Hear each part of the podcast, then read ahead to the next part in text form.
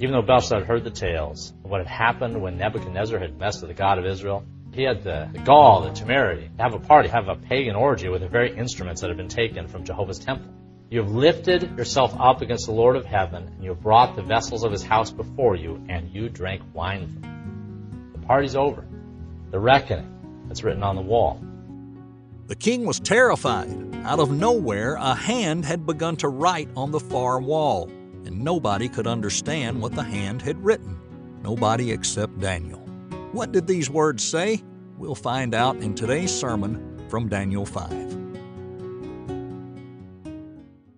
Things seem to be going good for us, we can think that those times are going to last forever. When things are going good, we tend to think that the good times are here to stay. Now, is that the way life works? Well, not so much. Life is not so much a straight line. Life is more like a sine curve, if you've ever seen it. There's ups and there's downs, there's peaks, and there's valleys. With that said, in today's text, we're going to encounter a king who's going to be partying like it's 1999, as if his reign and his rule are, are never going to end. The good times are here to stay. In other words, we're going to encounter a king who's going to be having one of the most decadent parties that's ever been had. And yet, in the very midst of his party, in the very midst of his party, his reign, his world, even his life will be taken from him. His reign, his world, his life will come to a shocking and immediate end. Now, what's going to happen? What's going to interrupt all the revelry? Well, let's find out as we look at verses 1 through 4 of the text now, and then we'll work our way through the passage. Okay, verse 1. So Belshazzar the king made a great feast for a thousand of his lords, and drank wine in the presence of the thousand. While he tasted the wine, Belshazzar gave the command to bring the gold and the silver which his father Nebuchadnezzar had taken from the temple which had been in Jerusalem, that the king and his lords and his wives and his concubines might drink from them. Then they brought the gold vessels that had been taken from the temple, of the house of God, which had been in Jerusalem. And the king and his lords and his wives and his concubines drank from them. They drank wine, and they praised the gods of silver and of gold, of bronze and of iron, of wood and of stone.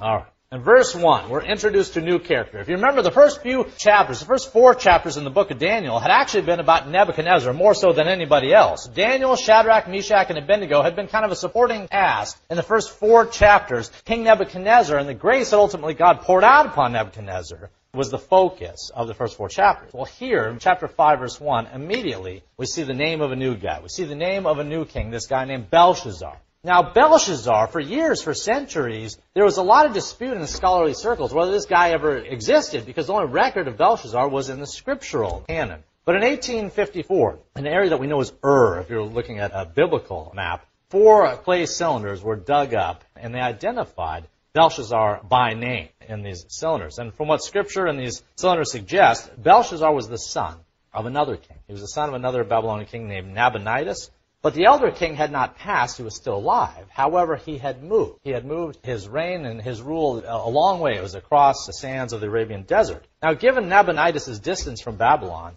he could no longer rule the city himself. He was too far away. So what he did was he appointed this guy, Belshazzar, to uh, reign in his stead. So Belshazzar was more of a co-regent, so to speak, a steward, really. Even though he's identified here as a king, he's, he's really still second in power. Now, one presumes that that was a temporary arrangement, that Nabonidus would eventually return. However, unfortunately for old Nabonidus, he would never see the city again.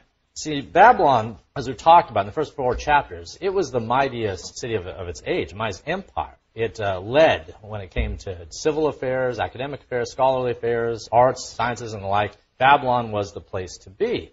However, after Nebuchadnezzar's death, they fell upon hard times in a number of ways, partly because they had just a, a series of just really rotten leaders.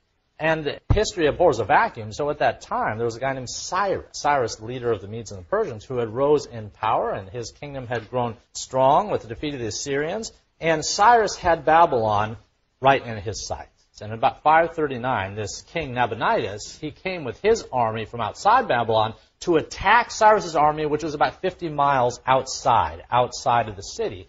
But the king, Nabonidus, and his army were defeated. They didn't expect to be defeated, but they were quite handily. And the Babylonian king was captured. And that brings us to today's text. The man that's identified here in verse 1 of today's text, Belshazzar, again, he's less of a king and more of a co-regent. He was the son of the, the traveling king. He was less of a king and more of a steward, maybe even a kind of a, a royal, um, a royal idiot who had been left in charge, left in charge while daddy was away. That's another way you might look at this. Now, how can we say such a thing? I don't know the guy. How do we know he was an idiot? Well, let's let's uh, extrapolate from what we have in Scripture, and you decide for yourselves whether this guy had all his uh, all the marbles were functioning well. Here's the facts: the Medes and the Persians. Remember, they've grown in power. They are not far from your city's doors. They have just wiped out the, the majority of the Babylonian army. They've just captured your father and taken him away. What is your response? You're in the city, you're in Babylon. Suddenly dad's gone. Your army has been routed by this enemy. The enemy has its sights set on you, set on your city. What's your response? Do you go with and, and sit down with your generals and your officers and plan some military strategy to help defeat the enemy? Is that what you do?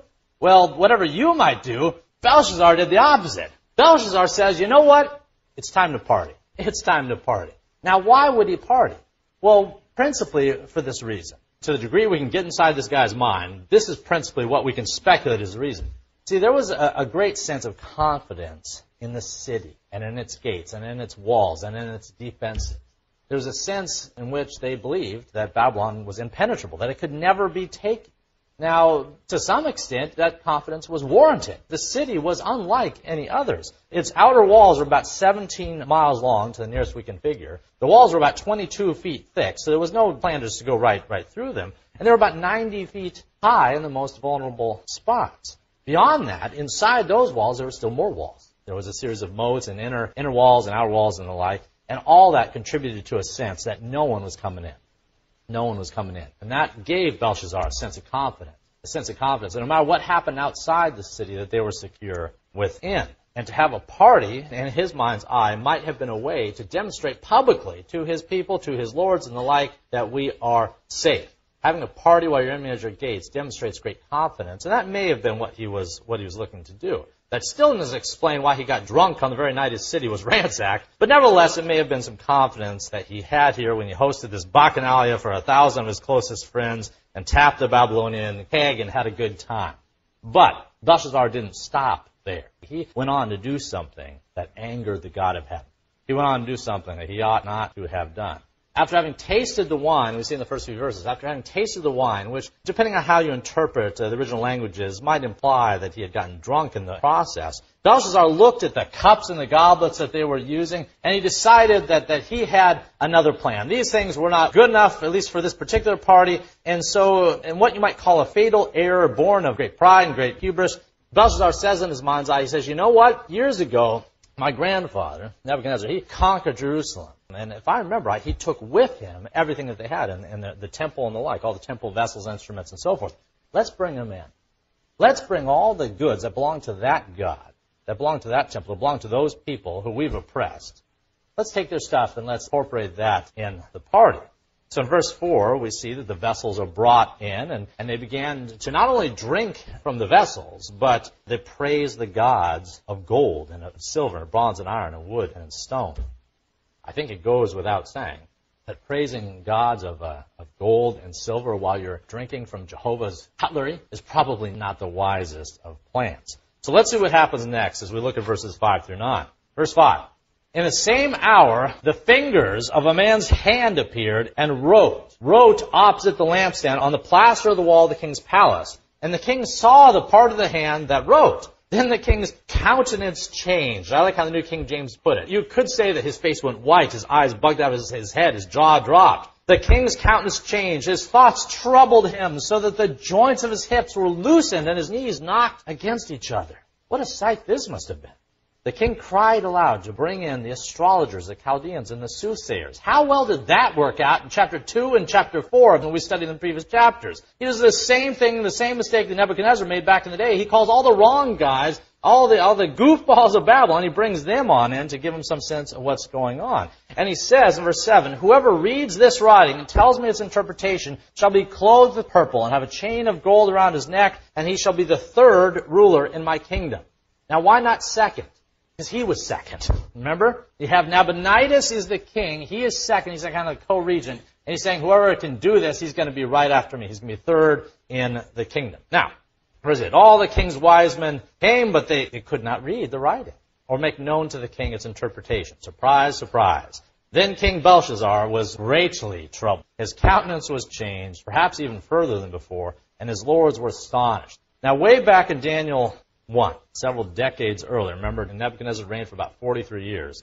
After Nebuchadnezzar had attacked Jerusalem, he had taken a bunch of the people. Remember, he took the best and the brightest. That included Daniel, Shadrach, Meshach, and Abednego. So he took the best people from Jerusalem to Babylon, and he also took all the temple goods, because that's what you do. In that Old Testament economy, when you conquered a nation, you made sure to ransack the temple. You took the goods and, and those things that belonged to the temple and those things that were used in worship of another God. And that was a way of saying that our gods are supreme over yours, our nation is supreme over yours. So that's why Nebuchadnezzar done it. He'd taken all the temple goods, and brought them in as, as trophy, trophies really.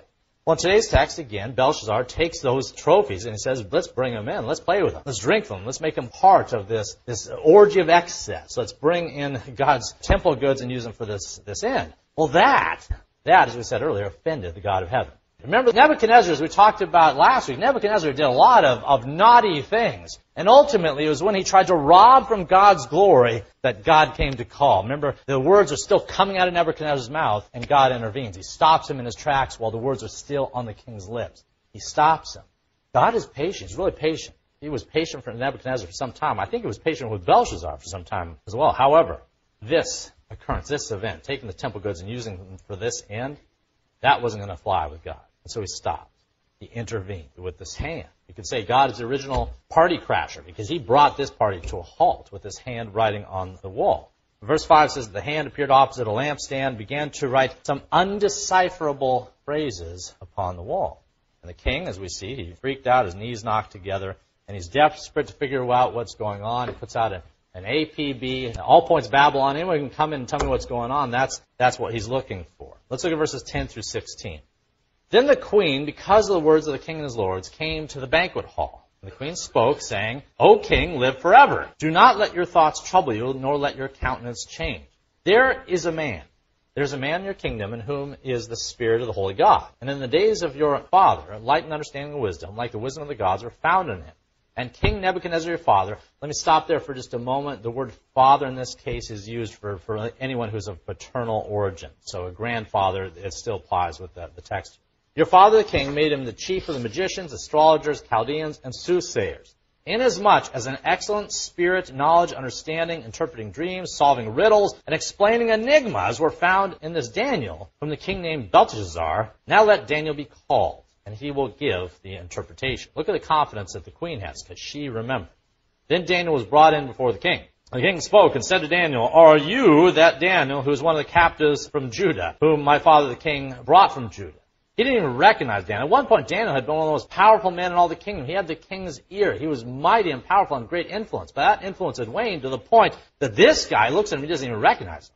Then he says in verse 14, I've heard of you that the Spirit of God is in you, and that light and understanding and excellent wisdom are found in you. Now, the wise men, the astrologers, have been brought in before me that they should read this writing and make known to me its interpretation, but they could not. They could not give the interpretation of this thing. And I have heard of you that you can that you can give interpretations and explain enigmas. Now, if you can read the, the writing and make known to me its interpretation, you shall be clothed purple and have a chain of gold around your neck, and you shall be the third ruler in the kingdom. As we said before, back in the time of King Nebuchadnezzar, Daniel and his three friends had already, in the past, been given the gold and had been appointed to high office. Daniel had apparently had a very close relationship with King Nebuchadnezzar. But after Nebuchadnezzar's death, after Nebu's death, Daniel's power and influence were gone. They waned very quickly in the 10 years, give or take, that followed. And over the administrations that followed Nebuchadnezzar, Daniel became an afterthought in Babylon, to the point that Belshazzar had to be reminded about this guy and about his God-given ability to do the very thing that he needed most, which was to interpret dreams, or excuse me, to interpret in this case an enigma, as Scripture says. So in verses 10 through 16, it's the queen who reminds the, the queen who comes in and says, "O king, live forever," and proceeds to say that, "Hey, You remember that guy, that guy Daniel? He goes, who? Yeah, tell me more. And she unpacks a little bit of the story, and then he says, okay, let's bring bring this guy in. Now, imagine you're Daniel.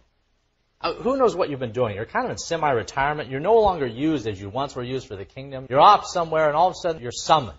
You've heard all the noise. You know that there's an army outside. You hear all the noise coming from the banquet hall somewhere at the, at the center of Babylon. All the partying and all the excess. You've heard all that. You want no part of that. But then the summons. And the summons says, come on in, get on over here because we need you. Now, can you imagine Daniel's face when he walked into that room? Can you imagine Daniel's face when he walks into this banquet hall? And he takes it all in. He walks into the banquet hall. This is Daniel the righteous, Daniel the holy, Daniel the prophet, Daniel the virtuous. And he walks in this banquet hall. And again, everyone's drunk. There's an orgy to some extent going on, or having had gone on, in the premises. There's handwriting on the wall. The king is, is looking like a, a broken man. But then, as amazing as all that is, and you're having to hide your eyes from so much of what you're seeing, then you look and you notice that so many of the people seem to be utilizing drinking vessel, instruments that belong in the temple, in the temple of Jerusalem. One minute you're just kind of averting your eyes, you know, it's stranger danger everywhere, and you're trying not to not to look up. You're finding you want to look for a corner to go and be sick in, and then you get angry because you see what they're doing. And then you see what they're doing and connect what they've done to what you see on the wall. Daniel probably had a good sense of what was happening. If he didn't know walking in, he knew very shortly thereafter. And the king says, "Come here, Daniel. Come here. Come here. Come here." And Daniel stands for him, and you've got to think he had all sorts of things in Daniel's mind he wanted to say, but the king speaks, and the king says, Hey, can you interpret this, this for me? Can you do me this favor? Well, let's look and see what Daniel responds. How he responds, verses 17 through 21. Then Daniel answered, and said to the king, Let your gifts be for yourself. Keep your stuff, O Belshazzar. Let your gifts be for yourself, and give your rewards to another. And yet I will, yet I will read the writing to the king, and I'll make known to you the interpretation. O king, the most high God gave Nebuchadnezzar your father a kingdom and majesty, glory and honor, and because of the majesty that he gave him, all peoples and nations and languages trembled and feared before him. Whoever he wished, he executed. Whoever he wished, he kept alive. Whoever he wished, he set up. Whoever he wished, he put down. But when his heart was lifted up, and his spirit was hardened in pride, he was deposed from his kingly throne, and they took his glory from him. And then he was driven from the sons of men. His heart was made like the beasts, his dwelling was with the wild donkey. Fed him with grass like ox. His body was wet with the dew of heaven until he knew. Until he knew that the Most High God rules in the kingdom of men and he gives it to whoever he chooses. In verses 17 through 21, Daniel is giving Belshazzar a history lesson. What's the old saying? Those who forget history are doomed to repeat it. I don't know if that maxim holds up in every instance. Sure holds up here. Belshazzar didn't recall, didn't remember, or just didn't care. Some combination, all those things. But he was going right down the road, or he had gone right down the road of Nebuchadnezzar. Well, things hadn't turned out so well for Nebuchadnezzar when he had raised his eyes and raised his fist and raised his statue and so forth against the, the God of all creation. God intervened. Now, in the case of Nebuchadnezzar, God intervened with grace. I'm not so sure Belshazzar is going to receive the same grace. In any case, Daniel reminds the king of what happened. Now, God had humbled his royal predecessor. On multiple occasions in the past, Daniel had been in that very same situation. He'd been brought in because the king was white-faced and shaking and knees knocking. He'd had a vision, he'd had a dream, and he needed explained. Daniel had been there, done that. And on those occasions, Daniel had interpreted dreams. Remember in chapters 2 and 4? He'd interpreted dreams for Nebuchadnezzar. He did this with some regularity. Now, one of the dreams had involved a statue. Remember, it was a statue, a tall, mighty statue, and the top, the head was gold. And in the interpretation of the, of the dream, Daniel told Nebuchadnezzar that Babylon, his reign, his rule, was that gold head. It was a, a golden head. However, below on the statue, there were various other precious metals, from silver and then bronze and all the way down to, to feet mixed with clay, that represented other kingdoms that would follow Nebuchadnezzar. His kingdom was great, his kingdom was golden, his kingdom was impressive, his kingdom was mighty, but it would not last. It would not stand, is what Daniel told Nebuchadnezzar. There would be other kingdoms other kingdoms that would come that would follow it, that would replace it. In short, Daniel had told Nebuchadnezzar that Babylon, his empire, would crumble and it would be replaced by something else. Here in Daniel 5, right at this very moment of time, as Daniel is brought once again before a, a king of Babylon, it's happened. The moment has come. Transition is imminent. Enemies are at the gates. There are only minutes, hours till that transition is complete. Daniel says to Belshazzar, remember this, the Most High rules in the kingdom of men. You think you rule and all your partying and all your excess and all your wine and everything you're doing, you think you're something else, you think you're hot stuff? The God of heaven, the Most High rules over the kingdom of men. And he gives it to whomever he chooses. Guess what, Belshazzar? You not it. Your kingdom is going to be removed. Let's look at verses 22 through 29. But you, his son Belshazzar, you have not humbled your heart, although you knew all this. He implies that at one point he'd heard the stories, at one point he knew what was going on, and yet he'd forgotten it and put his knowledge on the shelf. Verse 23, and you have lifted yourself up against the Lord of heaven. They have brought the vessels of his house before you, you and your lords and your wives and your concubines, and you've drank wine from them. And you have praised the gods of silver and of gold and of bronze and iron and wood and stone, which do not see nor hear nor know. And the God who holds your breath in his hand and owns all your ways, you have not glorified. Wow, what a terrible epitaph on anyone's life that is. Verse 24, then the fingers of the hand were sent from him and this writing was written, and this is the inscription. Mene, mene, tekel, upharsin. And this is the interpretation of those words. Mene. God has numbered your kingdom, and he has finished. He's numbered your kingdom, he has finished it. Tekel. You have been weighed in the balances, and you have been found wanting.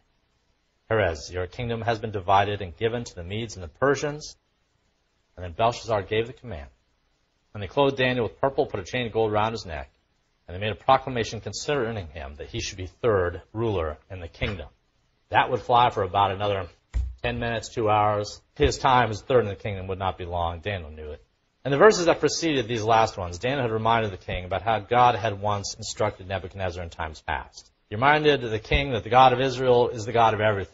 Remember, in, in, times of antiquity, there's this idea that you have your God, I have my God, they have their gods, that there was a plethora of gods, so to speak, a lot of different gods, and they had different powers, and they had different jurisdictions and the like, so there was always pitting one God against another God as if that's the way it works. Of course, that's, that's not the way it works. And Daniel reminds Belshazzar this. He says, the God of Israel is the God of everything. And he says, when your grandfather forgot that, or when he didn't acknowledge that, God has dealt with him. And now he's dealing with you, Belshazzar, because you have not humbled your heart, although you knew all of it. Even though Belshazzar had heard the tales of what had happened when Nebuchadnezzar had messed with the God of Israel, he had the, the gall, the temerity, to have a party, have a pagan orgy with the very instruments that had been taken from Jehovah's temple. You have lifted yourself up against the Lord of heaven, and you have brought the vessels of his house before you, and you drank wine from them. The party's over. That's what Daniel tells the king. Party's over. Food service is done. Wine service is finished. It's time for the check, the reckoning that's written on the wall. Time for reckoning with the God that Belshazzar had offended, reckoning that came in four words, Mene, Mene, Tekel, Pars. Now, Belshazzar as an individual and his reign and his kingdom, more or less, had, had been weighed, had been measured, and found wanting, probably most singularly in morality and righteousness and in godliness, had been found wanting. His kingdom was about to be divided given to another. Now, how long, again, would it take for that prophecy to come to fruition? Well, not long at all. Let's look at our final verses, verses 30 and 31. That very night, Belshazzar, king of the Chaldeans, was slain, and Darius the Mede received the kingdom, being about 62 years old. At the very moment that Daniel, his words are echoing through the hall, and I'm sure everyone who was in earshot was listening attentively. At the moment that Daniel's words were echoing through the banquet hall. History tells us that outside, the Medes and the Persians, who'd been plotting an attack for some time, had figured a way in, had figured a way into this impenetrable city. A city that trusted in its walls and its strength and the power of its walls. The irony was that the enemy was going to circumvent those walls. Babylon put up walls thinking no one can get through them. Well, no one did go through them.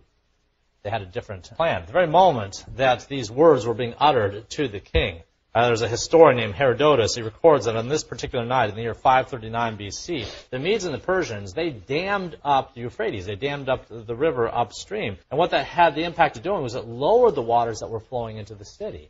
It created a dry bed, and it allowed the enemy to come in underneath. It allowed the enemy to come underneath the city rather than to break through the walls or come over them. The waters were low enough, the Persians snuck under the wall, and when they went in, they found everyone drunk drunk or, or sleeping. They killed the guards, they opened the gates, let everyone else in. Some have suggested that not a spear was thrown in defense of the city.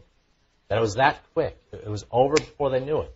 On the basis of this attack, Belshazzar and all his lords never saw coming. They were blind to their greatest vulnerability, and it cost them. Because that's where the point of attack came. I'll say just this much on that regard. You and I, we can be blind to the point of our greatest vulnerability. And guess what? That's where the attack will come. Our enemy is not stupid and he's not toothless. He comes to us where we are most vulnerable. Belshazzar, his city was vulnerable in this one regard. So that's the way the enemy came. Few minutes, few hours, whatever the case is, it was over. In verse 28, Daniel prophesied. He says, King, it's over, the party's over, you're done for. Two verses later, the king's dead. Two verses later, before the night had even, had even ended. Now with our remaining moments, I want to, I want to build or at least observe a few things on that last point. You know, great civilizations don't come to power overnight. Great civilizations, it takes time for great civilizations uh, to, to rise. They don't develop instantly in a single evening. It's not, you know, pack it, just add water and you get civilization. It's nothing like that. It takes time, it takes decades, maybe even centuries for it to occur. However, it can sure end fast. It takes a long time for a civilization to, to rise, sort of power and, and confidence and might, and authority and clout and fame that Babylon had had. Takes a while for great civilizations to rise into power, but it can sure end quickly. It can sure end fast. In 1 Thessalonians 5, Apostle Paul reminds us of this when he says this.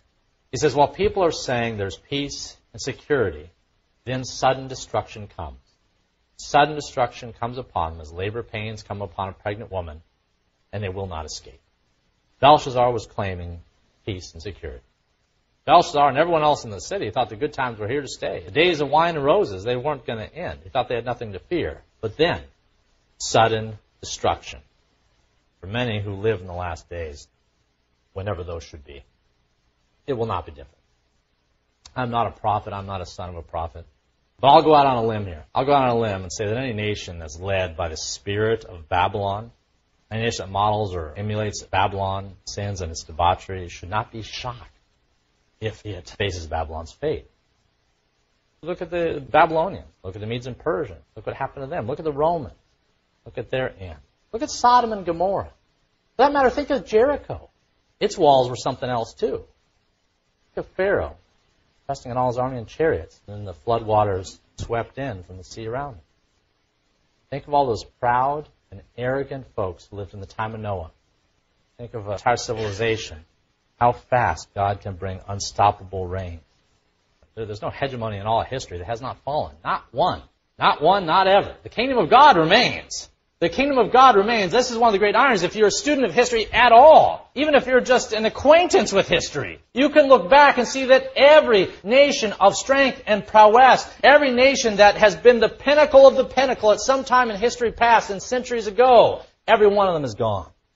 Every one of them. You know what Babylon is now? It's ruins. It's in the dustbin of history. Again, it's been no different. The Medes, the Persians, the Romans, the, the Greeks, Sodom and Gomorrah. Those who have ears to hear, let them hear. God has no problem shaking up the status quo. He's done it time and time again, and sometimes he uses unexpected means to do it. Well, that said, something that's encouraging to us is that God, even as he does this, he always preserves a remnant.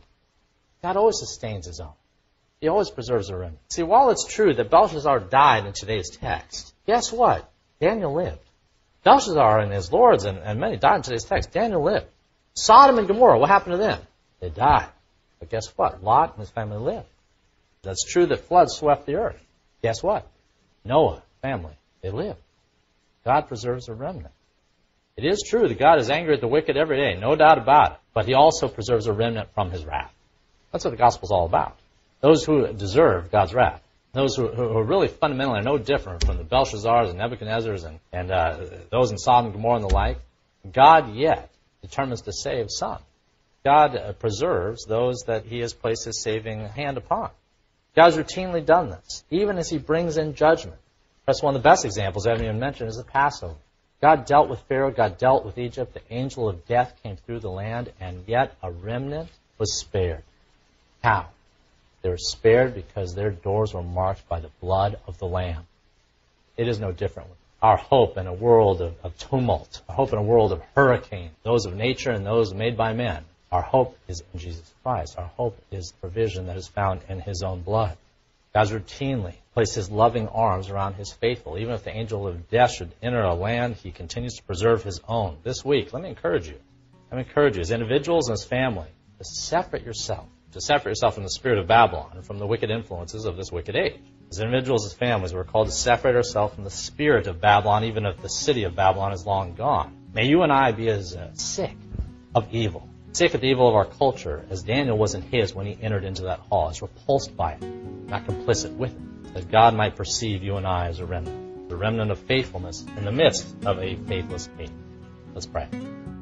The Bible says that faith comes from hearing and hearing from the Word. If today's sermon's been helpful or encouraging for you, then check back tomorrow for another study of God's Word.